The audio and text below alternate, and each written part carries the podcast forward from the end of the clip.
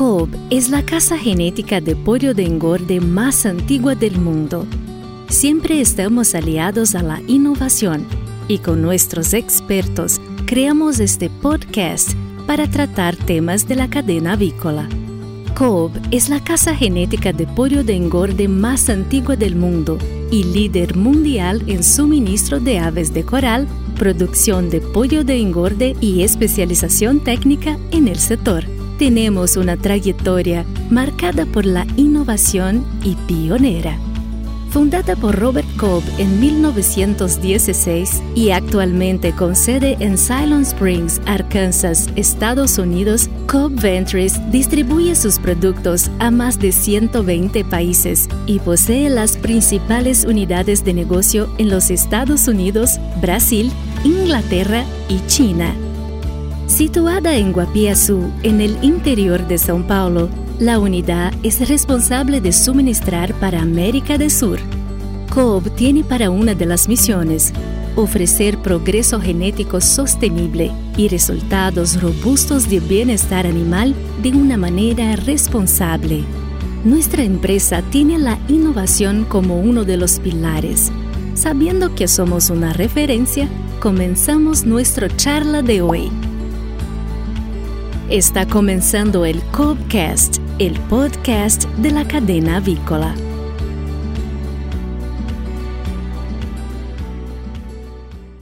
Hola amigos, ¿cómo están? Eh, hoy comienza nuestro primer episodio del Cobcast en la serie en la cual hablaremos de reproductoras.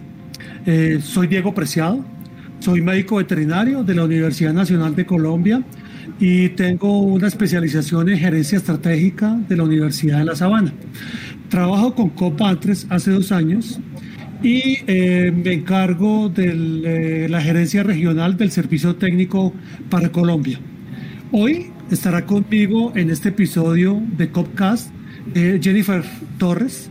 Jennifer es médico veterinario de la Universidad Experimental Francisco de Miranda en Venezuela eh, trabaja con COP hace un año y medio y realmente pues estamos muy orgullosos de que esté con nosotros. Jennifer se encarga de la gerencia regional de servicio técnico para Ecuador, Paraguay y Chile. Eh, Jennifer, muchas gracias. Eh, de verdad que muy bienvenida. estamos muy contentos de que estés con nosotros y pues eh, de nuevo esperamos que esta experiencia aquí a través de nuestra charla pues sea muy fructífera tanto para nosotros como para las personas que nos están escuchando. Hola Diego, ¿cómo te va? Muchísimas gracias por la invitación, gracias por esa presentación. Eh, aquí bastante bien y súper contenta porque vamos a hablar hoy un poco sobre lo que nos, sobre nuestro día a día eh, con nuestras reproductoras. Estoy bien, bien, bien agradecida a ti y a COP por la invitación. Oh, Jennifer. Bueno amigos, eh, en el episodio de hoy del COPcast hablaremos de la curva de crecimiento de las reproductoras y la importancia de manejar la conducción en el peso corporal. En la avicultura industrial, la genética y la nutrición, junto al manejo, tienen una relación directa y se estudian continuamente. En cierto modo se puede decir que el mejoramiento genético animal es muy importante, ya que orienta a la selección de los animales hacia una mayor tasa de productividad. Sin embargo, las dietas con niveles nutricionales inadecuados, así como un manejo incorrecto de nuestras aves, llevan a una muy baja productividad. En COP, hacer lo correcto es siempre la elección correcta. Operar con seguridad, legalidad ética y sostenibilidad es una prioridad para nosotros. Muy bien, Jennifer. Así es, Diego, así es, Diego. Diego, eh, hablando un poco de la curva de crecimiento de las aves y su importancia eh, para manejar la conducción del peso corporal, es muy importante considerar primero lo que es el manejo de las reproductoras, ya que debemos tener en cuenta que nuestro principal objetivo en un plantel de reproductoras es producir huevos fértiles que cuando nazcan proporcionen un pollito de muy buena calidad que dé su mayor potencial genético en campo, en el área, en, las granjas de pollos. Por ese motivo, el manejo, el manejo de la primera semana, o sea, el manejo de los primeros siete días de nuestras reproductoras después del nacimiento es un factor importante para cualquier programa exitoso en el manejo de un plantel de reproductoras. Mm. Existen, mira Diego, este, existen indicadores, indicadores claves que nos permiten monitorear el rendimiento del éxito de un lote dentro de esos primeros siete días. Principalmente son tres. Esos indicadores son el promedio del peso corporal, ¿ok? Hacer un buen monitoreo del peso corporal del pollito de los primeros siete días, ¿ok? Para eso pues se tienen que contemplar puntos básicos como es la cantidad de comederos, bebederos, el manejo de la temperatura de los galpones, todos estos puntos que nosotros sabemos, el ABC, que nosotros sabemos que debemos manejar, manejar dentro de un galpón. También es imprescindible considerar la uniformidad, ¿ok? Y el monitoreo de los siete días, de la mortalidad de los siete días, ¿ok? Porque eso nos va a indicar no solamente la calidad del producto, sino también el manejo que nosotros le estamos brindando a esta ave en granja y su condición sanitaria. Tú nos comentabas que sí existen dos puntos claves dentro de este proceso. Eh, en tu criterio, ¿cuáles son los más importantes y cómo debemos hacer las cosas de manera adecuada para que el proceso sea exitoso? Mira, Diego, sí. Yo considero que existen cinco puntos importantísimos o criterios que nosotros debemos manejar ¿okay? en el área de reproductoras. manejar reproductoras es un proceso bastante complejo y que amerita la presencia continua ¿okay? de una persona que esté supervisando y que comprenda todo lo que es el manejo de la curva de crecimiento de un reproductor. Básicamente yo considero que son cinco. El primero es... Em, entender la curva de crecimiento. La curva de crecimiento del ave fisiológicamente tiene varias fases. Tiene una fase inicial, una fase de crecimiento, una fase de mantenimiento, ¿okay? donde el animal comienza a entrar a su parte de pubertad, y una fase de crecimiento acelerado, que es cuando ya estamos desarrollando el reproductor o formando el reproductor para que entre a, a producción. Entonces, es imprescindible entender, primero que nada, la curva de crecimiento del ave para poder hacer una muy buena conducción del crecimiento de las reproductoras. Otro punto importantísimo es manejar también una curva de alimentación, porque las reproductoras nosotros tenemos un, guía de, de, seguimiento para alimentar los reproductores que llevan, que se, que se les entrega alimento en cada una de sus fases. Conjunto con eso, esa curva de crecimiento, que sería nuestro tercer punto, es la, eh, es la formulación. Hacer una, una, formulación alineada a nuestros estándares o al, al estándar de la línea de producción es importantísimo para poder hacerle un seguimiento correcto a esa curva de alimentación. Como cuarto punto tenemos el manejo de la uniformidad del lote. El que es importantísimo manejar lotes uniformes durante toda su vida de cría y levante, ¿ok? Para poder hacer una muy buena conformación de la carcasa, del esqueleto y una muy buena encarnación de la pechuga de, este, de esta ave. Y por último, tener un entendimiento fisiológico de la importancia del manejo del blackout en, los, en las aves, dependiendo su edad, y cómo debes, cómo se correlaciona ese eh, el crecimiento del ave versus la etapa cuando le toca al fotoestímulo. Entonces, esos son, esos son cinco puntos básicos que nosotros debemos comprender, ¿ok? Y que debemos manejar para poder conducir un lote para que éste nos dé su mayor potencial genético en campo. Jennifer, tú hablaste de un tema muy importante y son las diferentes etapas de crecimiento del animal. La, primera es la etapa de la crianza, por lo que te entendí. Realmente, ¿qué debemos hacer o por qué es tan importante esa primera etapa de crianza? ¿Y qué pasa si de una manera accidental nosotros no logramos conseguir los objetivos durante esas primeras cuatro semanas de vida que tú nos comentabas? Mira, Diego, este, esa pregunta que me haces es bien interesante porque yo considero que la primera fase, que es la fase inicial de los reproductores o de nuestras reproductoras, es la fase fundamental de desarrollo del animal. Es como cuando tú haces un edificio, tienes que hacer unas buenas, unas buenas bases. ¿ok? Entonces en las reproductoras es igual. Las, eh, las primeras cuatro semanas de vida es la base fundamental porque nosotros no solamente estamos desarrollando el sistema musculoesquelético, sino que también estamos estimulando al desarrollo al crecimiento de, diferentes órganos. ¿Cuáles son estos órganos? El sistema cardiovascular, el sistema inmunológico, el sistema respiratorio, eh, eh, el sistema vascular, perdón, cardiovascular todos estos sistemas, eh, el sistema neurológico también, todos estos sistemas asociados al crecimiento y al crecimiento fisiológico de un ave. ¿Ok? Una vez que nosotros en las primeras cuatro semanas de vida logramos un buen crecimiento del ave, ¿ok? Por eso existe una curva de crecimiento. Nosotros necesitamos alinear a nuestros reproductores a que sigan esta curva de crecimiento, considerando que a la cuarta semana deberían estar en un promedio de 5% por encima del estándar para evitar ¿okay? tener la menor cantidad posible de animales que se queden rezagados, o sea, que sean que animales livianos, animales que no nos sirvan para su etapa productiva. Entonces, como anteriormente dije que, como les dije anteriormente, con, eh, la importancia de esto es desarrollar nuestro sistema inmune, musculoesquelético y cardiovascular, ¿ok? Estamos formando las bases de, este reproductor, ¿ok? Y esto me va a determinar a mí si este animal va, a desarrollar su mayor potencial genético en campo, ¿ok? ¿Por qué? Porque si resulta que yo hago un ave que está muy por debajo del peso estándar, voy a ser un animal con una carcasa bastante pequeña. Y si hago un animal que esté 10, 15% por encima del estándar, voy a hacer un animal con una carcasa extremadamente grande.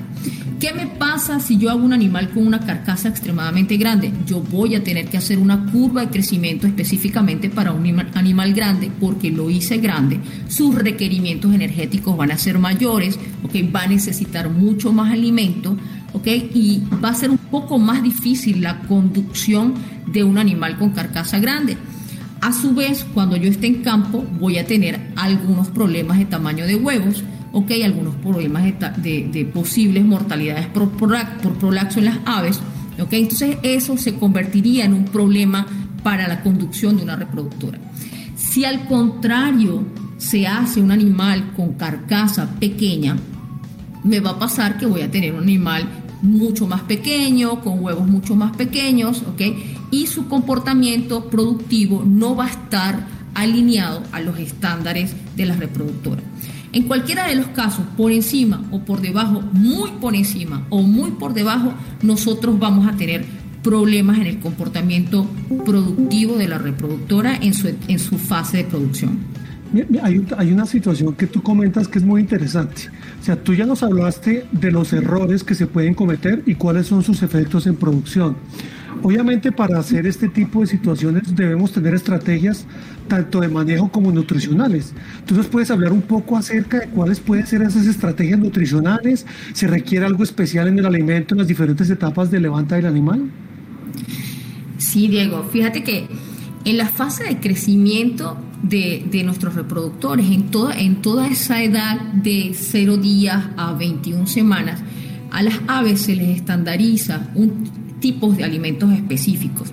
Por lo menos del día, desde, desde el día que llega el pollito, la pollita a la granja hasta, las cuartas, hasta la cuarta semana, nosotros estipulamos entregarle un alimento inicial, ¿okay? un alimento inicial que tiene un, eh, que por el bajo consumo de alimento de las pollitas, pues es un alimento con mayor densidad, entonces tiene una concentración de kilocalorías mucho más alta, en el caso nuestro es 2.850 kilocalorías, tiene un porcentaje proteico mucho más alto, 19%, tiene un porcentaje de lisina de 0.93 de lisina digestible, ¿ok? Y esto eh, va a permitir, esto va a permitir que nuestros reproductores alcancen su crecimiento en un consumo de alimento bastante reducido. Porque hay que tener en cuenta, Diego, que nuestras reproductoras son un broiler, un broiler más puro. Entonces, como es un broiler más puro, por decirlo de alguna manera, este, si nosotros la tratamos como un pollo de engorde, ella va a crecer como un pollo de engorde. Entonces, nuestras reproductoras tienen una alimentación controlada. Nuestras reproductoras tienen un consumo específico en gramos de alimento día para poder, para que ellas puedan crecer de manera controlada. El tipo de alimento más recomendado para esta fase de 0 a 4 de 0 días a 4 semanas es alimento en migaja o micropellet, ¿okay? Para que el animal pueda aprovechar este alimento y tenga poco desperdicio. También, eh, Diego, ya cuando nosotros pasamos de la fase de inicial, que es esta fase de 0 días a 4 semanas, ¿okay? viene una fase de crecimiento del animal. ¿okay? Esta fase de crecimiento la podemos contemplar crecimiento, que es la fase de crianza, que es de 4 a 8 semanas, y la fase de mantenimiento, que es de, de 8 a 12 semanas. ¿Ok? Entre la semana 5 y la semana 16, al animal, a nuestras aves, se les entrega un alimento de crecimiento es un alimento un poco menos denso, ¿ok? Con menor porcentaje de concentración de kilocalorías, con mejor, menor porcentaje de proteína y lisina, ¿ok? Porque necesitamos que el animal consuma alimento de buena calidad, se sacie, ¿ok? Y que su crecimiento sea lento, o sea, él, va a seguir creciendo, de, pero de forma lenta. ¿Por qué? Porque esta fase que que la llamamos de crecimiento eh, y mantenimiento, es también una fase llamada coloquialmente el adormecimiento del broiler. Es decir, que nosotros necesitamos adormecer genéticamente ese pollito de engorde que nuestra reproductora lleva por dentro. Entonces necesitamos que su crecimiento sea lento. Allí nosotros trabajamos mucho, no solamente con el peso, que el peso, el peso semanal del animal siempre va a ser un guía para nosotros, sino que también vamos a tener en cuenta la uniformidad. La uniformidad es imprescindible en el manejo de un reproductor, una buena uniformidad que esté siempre por encima del 80%. ¿Ok? Y el encarnecimiento, la conformación del fletching de la pechuga en, dependiendo la edad del ave. Nosotros queremos que para la semana 12 nuestros reproductores tengan un fletching, fletching tipo 2, una pechuga con menos encarnación. Jennifer, ahí con respecto a eso hay un tema que es bastante interesante, porque tú nos comentas nos comentas que después de, pasar la etapa de crianza, es decir, a partir de la semana cuarta, hay diferentes etapas que yo ya no las describiste. Obviamente, eh, ya nos comentaste también que tenemos que hacer un cambio de alimento. E, ese alimento tiene que tener unas características especiales. ¿Tú nos puedes hablar un poco de ellas? Mira, el objeto, el objeto es precisamente llevar un control del crecimiento del ave. Por eso, al principio tenemos un alimento bastante denso, luego vamos a tener un alimento menos denso y con mayor volumen para poder, para poder llevar el crecimiento controlado de este animal. Y partiendo de la semana 16 en adelante, nosotros vamos a entregar un alimento de preparación de la reproductora, de la, de la, de la, de la pollona a la fase de producción, que es un alimento llamado prepostura. Este alimento de prepostura pues es, tiene, 100, tiene 100 kilocalorías más que el alimento de crecimiento, estamos hablando ya de 2.800 kilocalorías, estamos hablando de una concentración de, de proteína de, de, 14, de 15%, ¿ok? Y de lisina de 0.63, ¿ok? También este alimento de propostura de, de el, prepostura tiene 1.2% de calcio. Nosotros venimos de un alimento de crecimiento que tiene 0.95%, de calcio a 1.20%, porque lo que necesitamos es apoyar a, esta reproductora a, a estimular el almacenamiento de calcio para prepararla para la fase de producción. Entonces, cuando nosotros tenemos mayor eh, concentración de energía, ¿ok? Y mayor concentración de proteína, nosotros vamos a estimular el, el almacenamiento de depósitos de grasa en nuestra reproductora, ¿ok?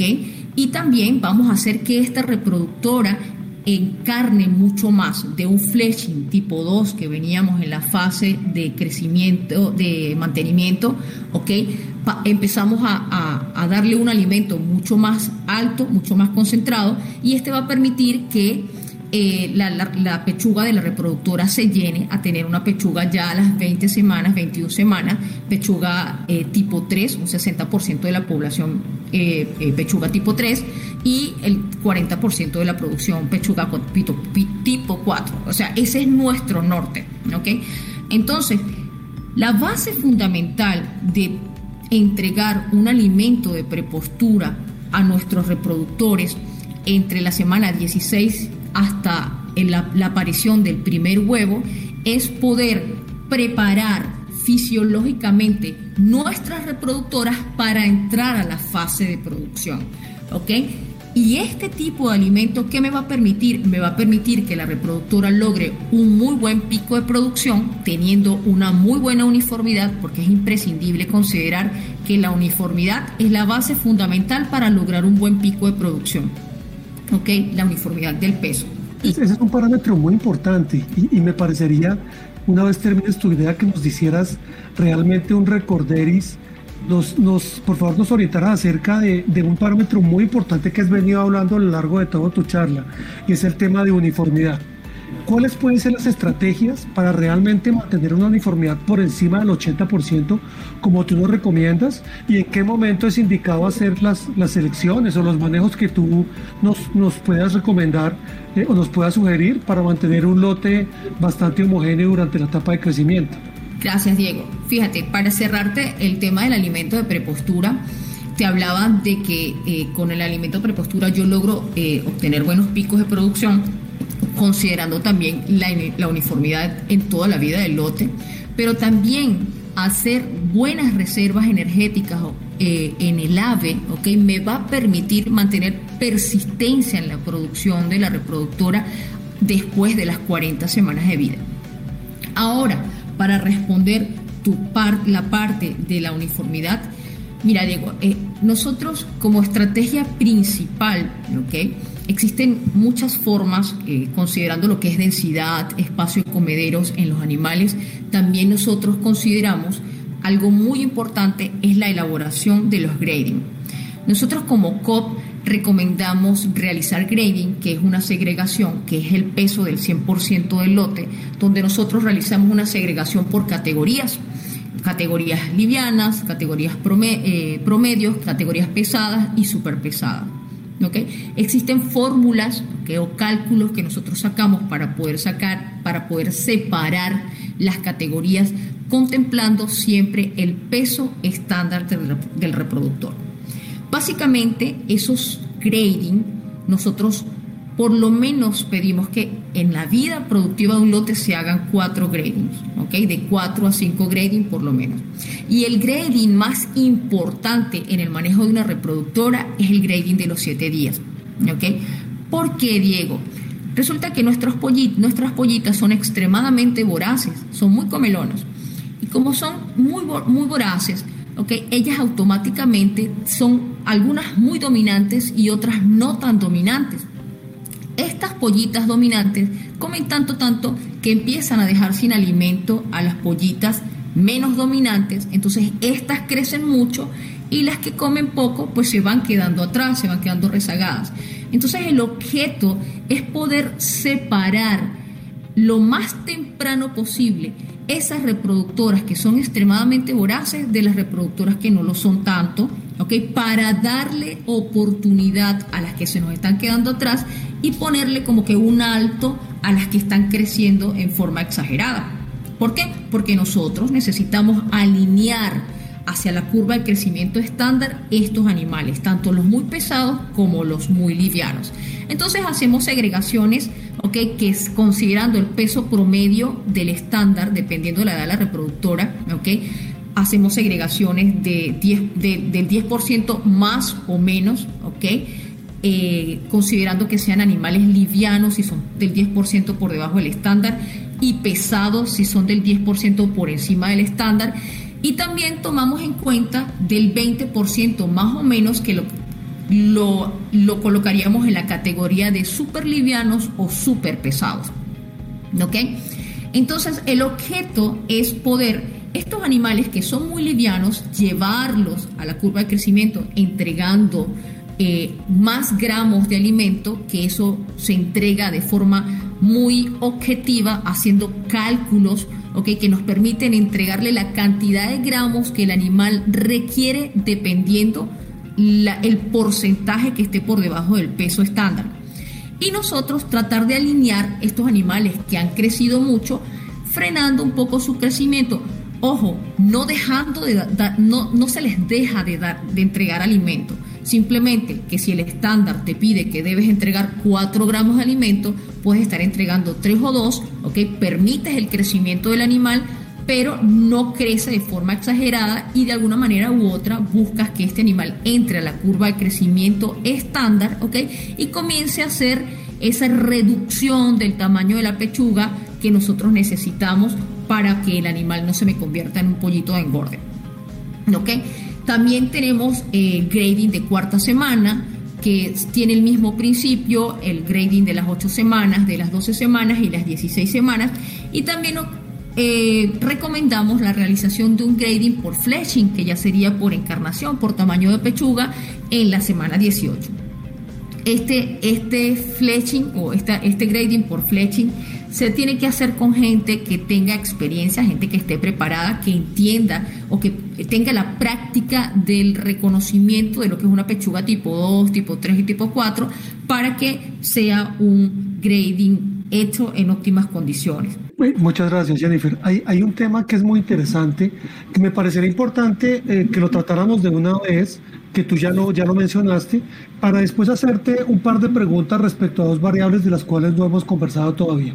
Este primer tema que te comento es, tú ya nos hablaste definitivamente de que necesitamos y de que los tipos de alimento, pues obviamente son extremadamente importantes para garantizar la conformación del animal. Y nos dijiste algo que es muy importante, y es el tema de la reserva grasa, como un, un mecanismo para tener una reserva energética. ¿Existen algunos mecanismos para poder eh, realmente medir que también está esa reserva grasa a nivel de nuestros animales en la época de cría? Sí, Diego. Fíjate que esta fase, que es la fase número 5, que es la fase de crecimiento acelerado del reproductor que va entre la semana 16 y la 20, es una fase fundamental. ¿okay? Así como la de 0 a 4 es importante, la de 16 a 20 también es importante. ¿Por qué? Resulta que nuestro reproductor viene de una etapa de las 12 semanas, que es el inicio de la pubertad del ave, donde el ave comienza a producir hormonas foliculoestimulantes y estas producen, estimulan la producción de estrógeno.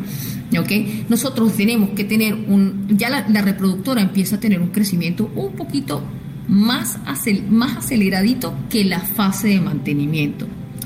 Pero una vez que este reproductor entra en, la, en las 16 semanas, ya su crecimiento tiene que ser mucho más acelerado porque nosotros necesitamos hacer que ese aparato reproductor pequeñitín que está ahí adentro empiece a crecer, ¿ok? Y que la reproductora empiece a hacer en, carne, ¿ok? A encarnar. Entonces, este alimento que viene con unas energías mucho más altas me va a permitir hacer depósitos de grasa. ¿Cómo voy a evaluar esos depósitos de grasa? Bueno, existen dos formas para poderlos evaluar. Una es más subjetiva y la otra es objetiva. La subjetiva es por medio de la palpación. Uno toma la gallina y palpa la zona pélvica del ave y puede uno empezar a eh, detectar a partir de las 19 semanas, que en, el, en, la fosa del isquion comienza a rellenarse esa base, esa parte, ¿ok? Con un con gordito, pues con reserva energética. Esa es una forma, a través de la palpación, uno va mirando a partir de las 19 semanas, ve hasta las 21 semanas, ¿ok? Y la otra forma es mucho más objetiva, ¿ok? Es a través del pesaje del ave, ¿ok? Para esto, pues obviamente tenemos que aplicar necroxia y lo hacemos de la siguiente manera. Nosotros tomamos un ave, la pesamos, ¿ok? Abrimos el ave, retiramos el buche, pesamos el buche, le retiramos el peso del buche al peso bruto de la gallina y nosotros retiramos toda esa reserva energética que podemos, esa grasita que podemos visualizar en la cavidad abdominal. Se pesa esa grasa y se, se saca la diferencia entre el peso de la gallina. ¿Ok? Un ejemplo, si la reserva energética me está pesando 40 gramos y la gallina me pesa 2 kilos y medio, yo voy a sacar la relación y me va a dar que pesa un promedio de 1.6%. Es decir, que el peso de la, de la grasa está en 1.6% del peso de la gallina. A las 21 semanas, ese es el porcentaje que yo estoy esperando. Estoy esperando un porcentaje por encima del 1%.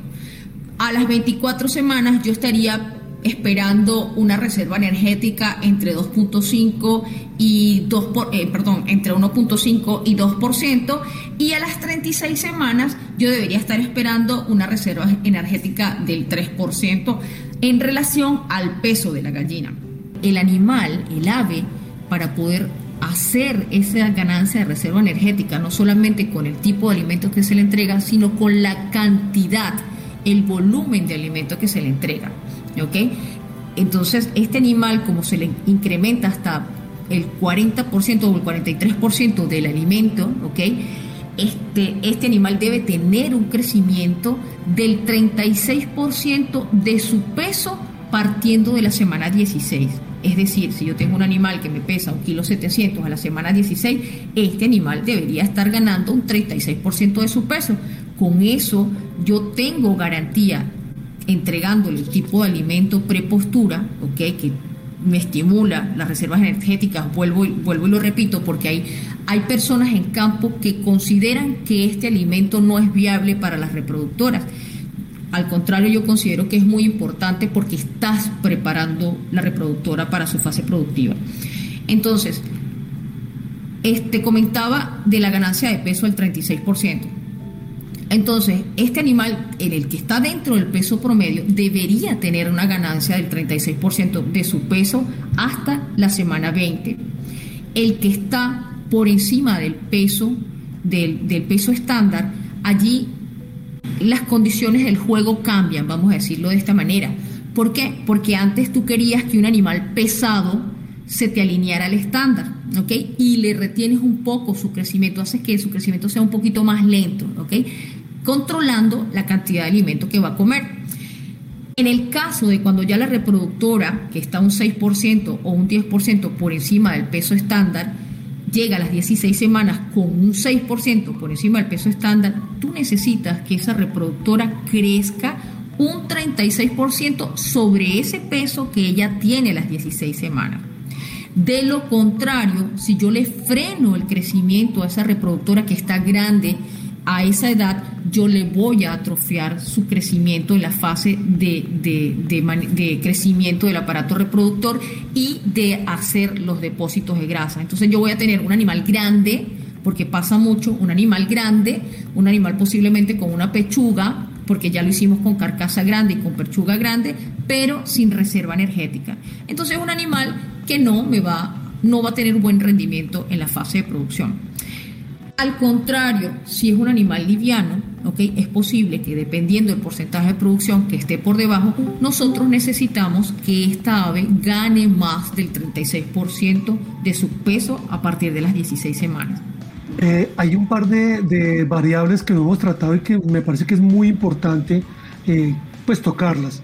La primera, háblanos un poquito del oscurecimiento, desde cuándo se debe hacer, cómo se debe hacer, eh, por qué la importancia del oscurecimiento, para obviamente ya un poco más adelante hablar del tema del fotoestímulo, eh, pero obviamente pues debemos iniciar por cómo pudiéramos hacer un programa de luz realmente adecuado. Mira Diego, esa, esa pregunta es bien importante. Okay, porque el manejo de, del blackout y del fotoestímulo en las reproductoras, en nuestras reproductoras, es también un factor importante y por eso yo lo metí dentro de los primeros puntos, de esos cinco puntos críticos. ¿Ok? Porque las primeras dos semanas de vida del reproductor, de la reproductora, nosotros necesitamos que el ave consuma alimento, que el ave llegue al peso, que el ave gane peso. Entonces allí nosotros no tendríamos problemas de comenzar a hacer un blackout en nuestro reproductor. nosotros, yo consideraría que eh, una reproductora debería estar comenzar un blackout entre la semana 2 y la 4, pero nunca pasar de la semana 4. ¿okay? ¿Por qué? Porque nosotros ya eh, nosotros necesitamos que el ave eh, conserve su peso. Recuerdan que el, alimento siempre es controlado. Entonces, mientras yo tenga estímulo de luz, el animal va a estar muy ansioso buscando comida. ¿okay? Va a estar escarbando, va a estar corriendo, va a estar gastando energía y eso va a hacer que el animal le cueste mucho llegar al peso. Y como hay estímulo de luz, pues va a haber, un, va a haber, va a haber un, comportamiento muy activo en el ave. Entonces nosotros necesitamos, de una manera u otra, entre la semana 2 y la 4 ya comenzar a hacer el escurecimiento, el blackout en nuestras aves. Esto nos va a ayudar a, tener un a, tener un control en el crecimiento del ave y en la uniformidad. ¿Por qué? Porque las aves van a tener siempre un comportamiento letárgico, tranquilo. Luego de las 12 semanas, eh, eso es una fase que yo consideraría bastante importante, donde se debe respetar muchísimo el blackout en un ave. ¿Por qué? Porque comienza esa etapa de pubertad del ave. Entonces, empiezas a producir hormonas sexuales. Si yo tengo, si yo tengo fotoestímulo o entrada de luz en un galpón, entonces el ave va a estar estimulada y no se va a desarrollar en el momento que yo quiero que el ave se desarrolle. Porque realmente el blackout es para poder, para poder controlar no solamente el peso y la uniformidad del ave, sino también yo poder decidir cuándo el ave va a ser fotoestimulada para que eh, comience a producir hormonas eh, eh, folículos estimulantes para que comience para que ella para darle entrada a la fase de producción ¿ok? entonces yo quisiera manejar un blackout vamos a decir desde la semana 3 hasta la semana 21 ¿ok? donde yo hago un énfasis en la semana 21 porque allí es donde nosotros tenemos que evaluar cómo están esos depósitos de grasa en el ave. Para nosotros dar un fotoestímulo es imprescindible saber cómo están las reservas energéticas.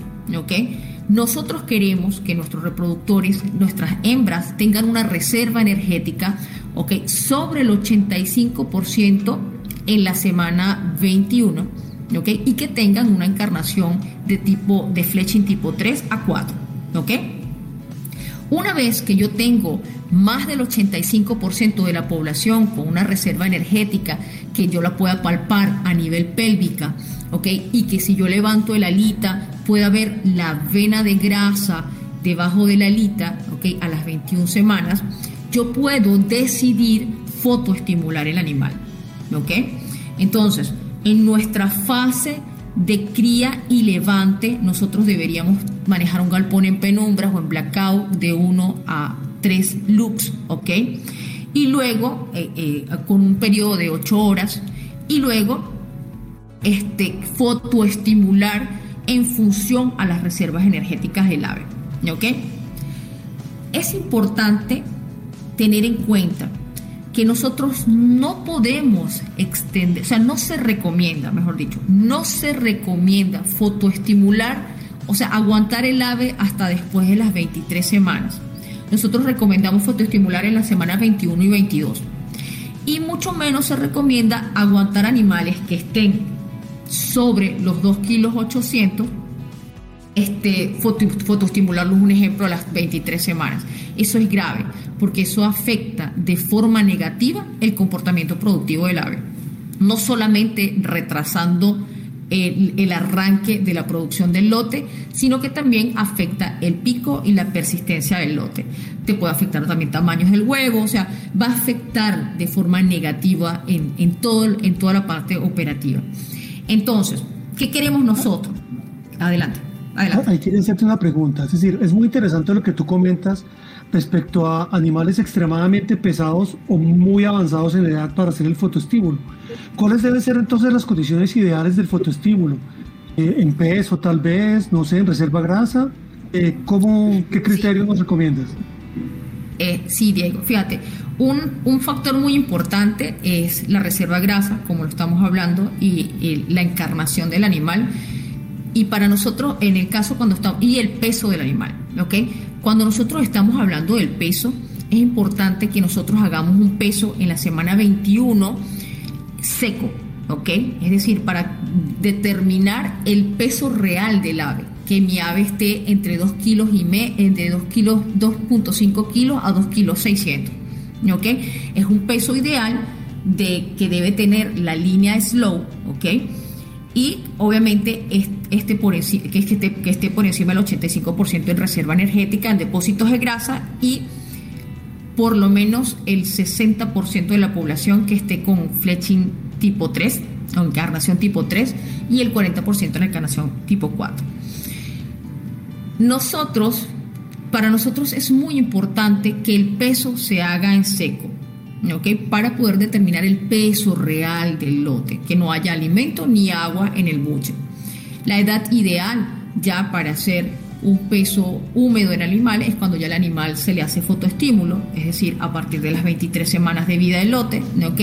que ya los pesos se realizan de 6 a 8 horas después de la alimentación del ave, ¿ok? para que no te enmascaren el peso del lote.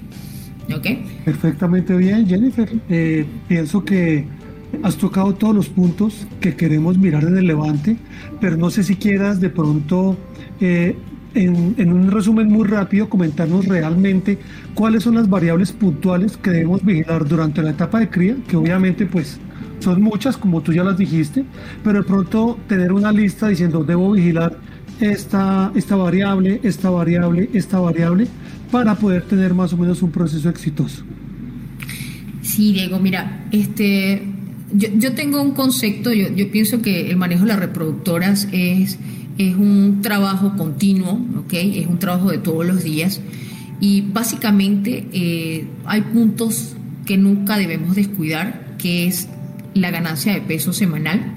Cuando nosotros hacemos un acompañamiento todas las semanas de la ganancia de peso del ave, nosotros debemos decidir por análisis de peso, por el análisis del grading que se realiza el lote, cuánto alimento debemos dar. ¿Ok? Monitorear siempre la, eh, la calidad del alimento, ¿ok? La calidad del alimento, porque eh, si yo tengo un alimento que de repente mi estándar me está diciendo que yo tengo que dar 4 gramos y tengo que darle 6 gramos o 7 gramos para que el animal gane peso, algo no está bien, ¿ok? Si la formulación no está alineada al estándar. Entonces hay que mirar si realmente tengo los comederos, si realmente tengo el espacio en la densidad, el espacio de comederos, perdón, eh, la densidad, si tengo los bebederos, si estoy haciendo un buen manejo en, el galpón, ¿ok? Pero también tengo que mirar mi calidad de alimento. La calidad de alimento es fundamental, ¿ok? El, el, acompañamiento continuo es indispensable, mirar los animales, palpar los animales, hacer las palpaciones continuas te va a, va educar, va a hacer que nuestras manos se eduquen, ¿ok? Y entonces nosotros podamos determinar fácilmente el crecimiento del animal, cómo va el animal en cada una de sus fases. Y es importantísimo mirar, mirar, mirar mucho, palpar mucho fleshing en esa semana de 12 a 16 semanas, ¿ok? Y después desde las 16 hasta las 21 semanas para nosotros ver cómo va el crecimiento y poder hacer una respuesta inmediata que, tengamos, que tengamos espacio para responder y no mirar un lote el primer día y después mirarlo 15 semanas después, porque obviamente va a ser, no vamos a poder controlar el lote. Hay que tener en cuenta que el crecimiento siempre es controlado y debe ser monitoreado continuamente. Solamente estoy hablando del tema de lo que es manejo eh, zootécnico, sin irme más allá, sin irme en cosas mucho más profundas pueden ser sanitarias, que pueden ser calidad de agua, en fin. O sea, básicamente estoy tomando en considerando lo que es la parte zootécnica, considerando la curva de crecimiento del ave. Bueno amigos, así llegamos al final de, de nuestro Copcast. Agradecemos a Jennifer por habernos acompañado en este proceso y a ustedes amigos oyentes, los que nos están acompañando, eh, les recordamos que los lanzamientos eh, de nuestros Copcast eh, van a ser cada 15 días Y estén muy atentos porque el próximo es un tema muy interesante. Tendremos a Luciano Quesque y a Rodolfo Solano eh, conversando acerca de la importancia de la uniformidad de los animales, de las aves, en busca de un mejor comportamiento productivo. De verdad les agradecemos inmensamente su compañía y nos vemos en el próximo episodio. Gracias Jennifer de nuevo. Gracias a ti, un abrazo gigante. Gracias a todos por asistir. Está comenzando el momento de bienestar animal para los gestores de la cena avícola y hoy hablaremos de agua. El agua es importante para las aves. Lograr la libertad de la sed proporcionando agua limpia y fresca, evitando el estrés de las aves, proporcionando agua fácilmente disponible, flujo y densidad correcta y accesible, altura correcta del agua potable evitar molestias térmicas cuando tienen agua fresca disponible para las aves para que puedan se enfriar tomando o por efectos evaporativos promoviendo una buena salud y rendimiento con un suministro de agua limpia. Cobcast, el podcast de la cadena avícola.